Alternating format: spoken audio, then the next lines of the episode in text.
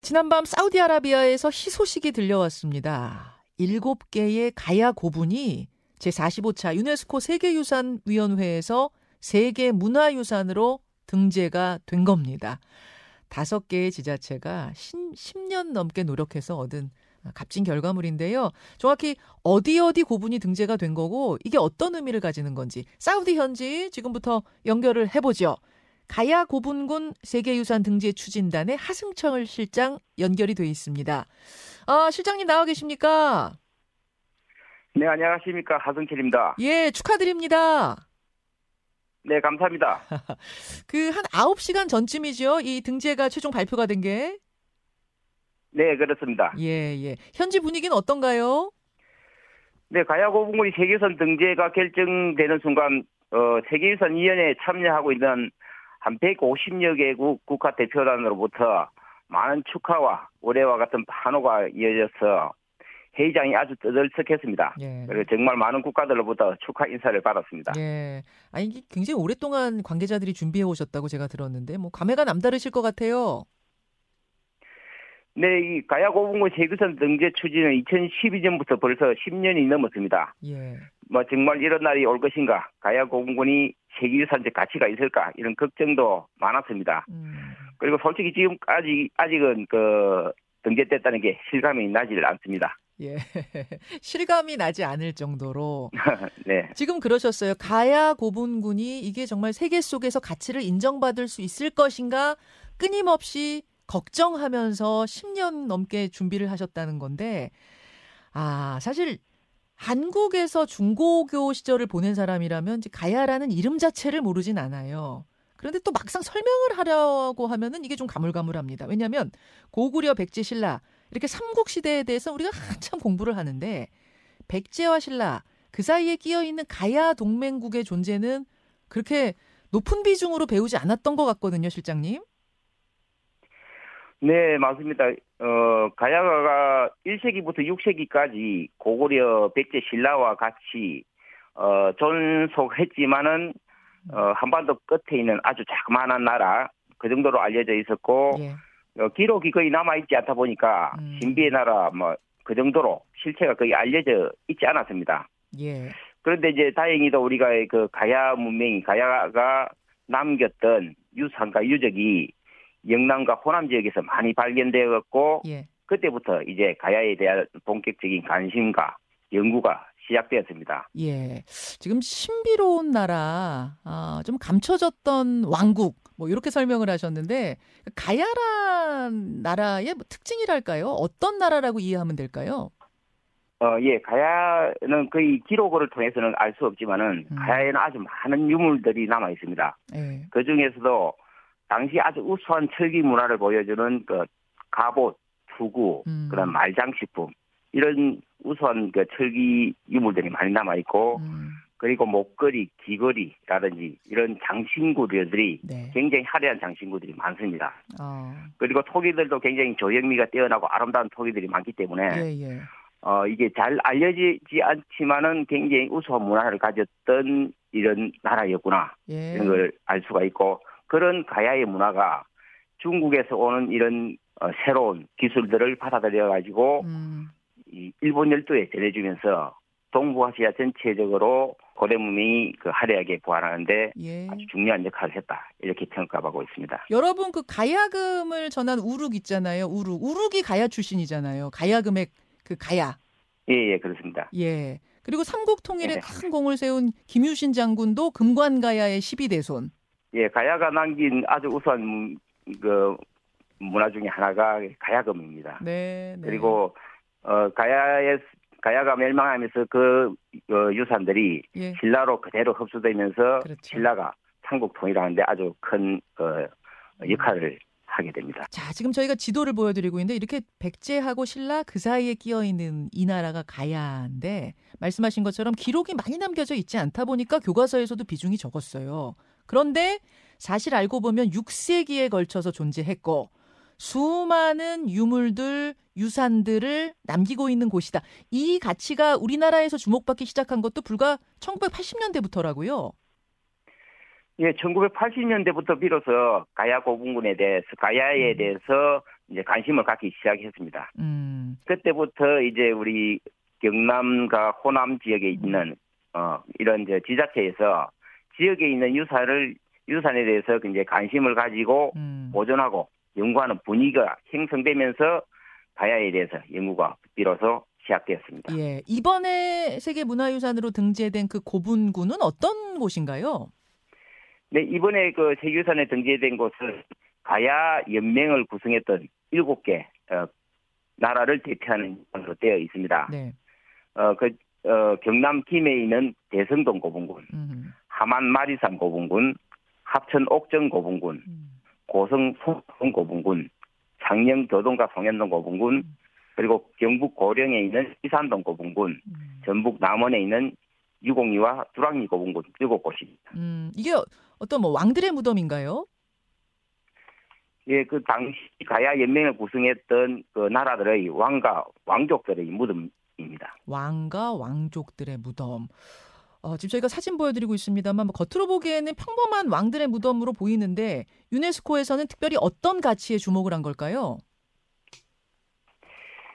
네, 유네스코에서는 어, 이 가야가 여러 체제고로 이루어져 있고 이 가야 연맹이 어, 동아시아 고대 문명의 다양한 정치 체계를 보여주는 독특한 유산이다. 그리고 발달한 철기 문화, 토기, 국제 교육을 바탕으로 해서 동아시아 문화권 형성에 아주 중요한 역할을 했다. 이 음. 지점에 주목을 했습니다. 아, 그러니까 여기가 가야 연맹. 그러니까 여러 개의 나라의 연맹으로 이루어진 곳이에요. 가야라는 연맹이. 그러니까 우리가 가야 가야 흔히 이렇게 얘기하는데 사실은 정확히는 가야 연맹국이죠. 예, 가야에는 여러 대륙들로 구성되어 있었고 거기에 어, 가야 연맹이 되겠습니다. 그렇죠. 이런 다양한 그다 그 시절에 이렇게 다양한 정치 체제가 있었다라는 걸 보여주기도 하고 그리고 철기 문화 그리고 국제 교역이 이루어졌다는 걸 보여주는 유산들이 거기 남아 있다. 그러니까 겉으로 볼 때는 그냥 평범한 무덤이, 무덤이지만 지금 그 안에 들어 있는 그 유물들의 가치를 본 거군요. 네, 네, 그렇습니다. 예. 어떤 것들이 들어 있습니까? 어, 거기에는 당시 아주 어, 발달하기 시작한 철기 문화, 음. 그리고 어, 이 가야 토기가 굉장히 우수한 토기로 알려져 있고, 음. 이런 토기들이 주변 일본이라든지 이런 데서 어, 토기 생산이 아주 많은 그 역할을 했습니다. 음. 그리고 가야가 우리나라 최초의 해상 해양 국가라 불릴 정도로 음. 어, 중국하고 한반도, 일본 열도를 이어주는 아주 중요한 지점에 있었고 네. 당시 동북아시아 국제 교육을 아주 어, 활성화시키는데 중요한 기여를 했다는 점이 어, 가치를 인정받고 있습니다. 예. 근데 옛날 왕 왕릉들은 그 잘 관리가 안 됐기 때문에 어, 도굴이 된 곳도 많다고 제가 들었는데 이 이 일곱 개의 고분들은 어떻습니까? 네, 가야에는 고분들이 한 수백 개씩 남아 있기 때문에 예. 이 고분 안에는 그 당시 쓰던 물건들이 고스란히 담겨 있습니다. 예. 철기라든지 토기, 그다음에 금공품으로 만든 장신구 이런 것들이 있기 때문에 일제 강점기 이후로 그 이런 고분들의 그리고 고분 안에 부장되어 있는 유물에 대해서 관심이 많았고 도굴이 굉장히 많이 되었습니다. 음. 그래서 관리가 조금 소홀했던 6, 70년대에 네. 도굴이 굉장히 많이 일어났고 그러면서 그런 유물들이 많이 반출되고 어, 어 이렇게 또 어, 골동품 시장으로도 흘러가고 아. 그렇게 했습니다. 80년대부터 이 가야 고분의 가치를 이제 정부가 아, 아, 알기 시작했다는 얘기니까 그 전에 일제 강점기 60년대, 70년대 이런 때는 엄청나게 도굴이 이루어졌겠군요. 네, 6, 70년대 굉장히 많이 도굴이 많이 이루어졌고 음.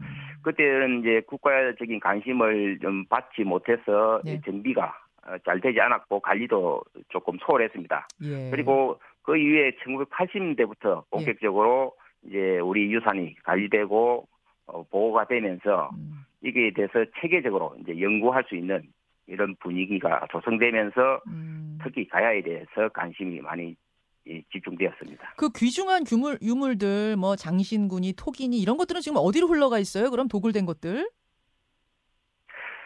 네, 그런 도굴된 것들이 아마 그 해외로도 많이 나갔을 것 같고 아. 개인들이 이제 소장하고 있거나 예. 그리고 미술관 뭐 이런 박, 박물관에도 이렇게 구입되기도 하고 했, 지만은 예. 아마 아직도 많이 그 소재가 불분명한 아. 유물들이 아. 많이 있습니다. 그런 거 보면 안타깝기도 한데 그럼에도 불구하고 도굴이 안 되고 유물이 온전하게 보존돼 있는 그런 어, 왕릉도 있었습니까?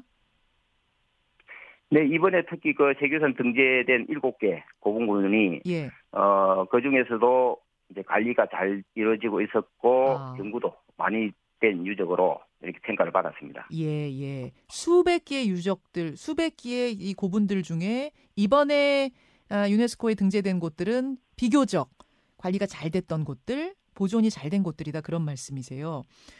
그러면은 전체 가야 시대 이 왕릉들 중에 뭐 어느 정도나 이 훼손이 됐고 도굴이 됐다고 파악하고 계세요? 약 뭐 한 30% 이상 정도가 어, 도굴이 된 것으로 보고 있습니다. 아, 30% 이상이 도굴되었다. 참이 말씀 들어도 안타까운데요. 그래도 1980년대부터는 그 가치를 인정받고 이제는 세계 문화유산으로까지 등재시키는데 성공을 했습니다. 이게 우리나라로서는 16번째 세계 문화유산 등재고 아, 이게 하루아침에 이루어진 게 아닌 한 7개 지자체가 함께 오랫동안 이제 굉장히 공들인 일이라고 들었어요. 네, 그렇습니다. 어, 거의 2010, 11년부터 시작돼서 10년 이상 지금 진행된 사업이 되겠습니다. 자, 이제 세계문화유산으로 등재가 되면 어, 그 유산의 가치가 어떻게 달라지는 건가? 뭐가 좋은 건가? 이런 궁금증들도 있으실 거예요. 어떻습니까? 제일 가장 큰 효과는 이 유산이 전 세계적으로 인지도가 높아진다는 것입니다. 음. 굉장히 잘 알려지게 된다는 거죠. 예. 세계산위원회라든지 여러 홈페이지라든지 그 소식통을 통해서 어, 기존에 잘 알려지지 않았던 국내 유산이 전 세계적으로 인지도가 굉장히 상승하는 효과가 있습니다. 예. 그리고 이런 인지도가 상승함에 따라서 관광 수요가 굉장히 늘어납니다. 관광. 그래서 음. 그런 예, 그런 효과들이 이 지자체에 예, 굉장히 많은 영향을 주고 있습니다. 음.